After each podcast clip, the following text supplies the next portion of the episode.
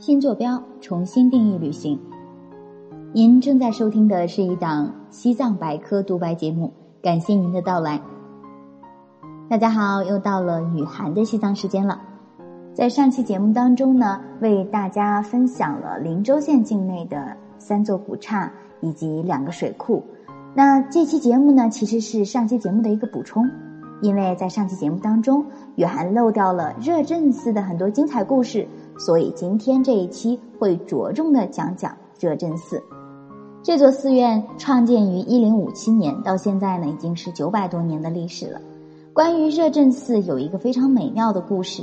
传说这里原来是座寸草不生的荒山，后来松赞干布在这儿巡视的时候，不久之后这里便陆陆续续生长起两万五千棵苍松翠柏。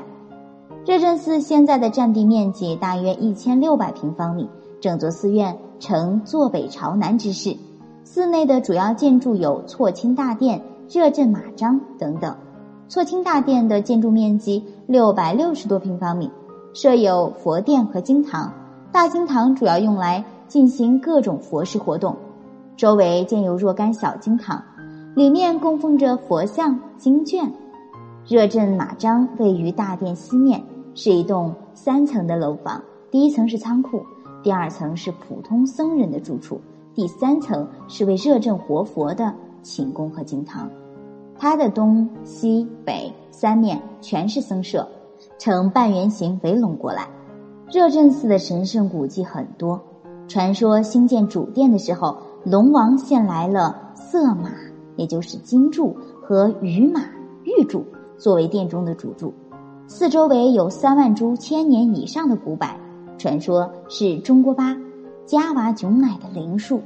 传说观音菩萨曾在蒲阳岗青山修行，工程圆满之后，剃下的头发化成了柏树。从不枯败，还有长行甘露泉，以及宗喀巴大师在寺后僧格扎普，也就是狮子岩闭关静修，著述《菩提道次第广论》的茅庐。这座寺院曾经先在地震中坍塌了部分建筑，后来又在特殊时期被毁，几经劫难之后终于修复。上期节目有提过，到了那儿不要忘记在西侧的那条圣道帕瓦当。可以到这里来浏览一番。热振寺白塔和西藏其他寺庙的白塔并没有什么不同，然而掩映在翠柏丛中的白塔，无疑增添了一种难以言说的圣洁。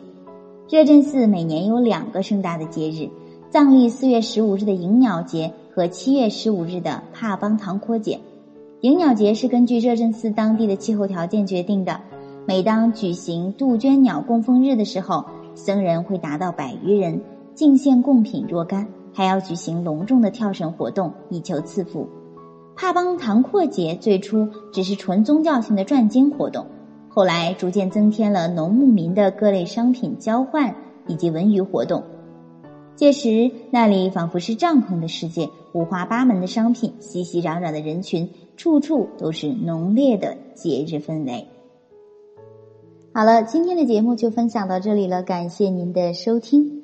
添加我们的微信“新坐标旅行”拼音首字母零零幺，加入我们的听友群，让所有有趣的人、热爱旅行的人都相逢在路上。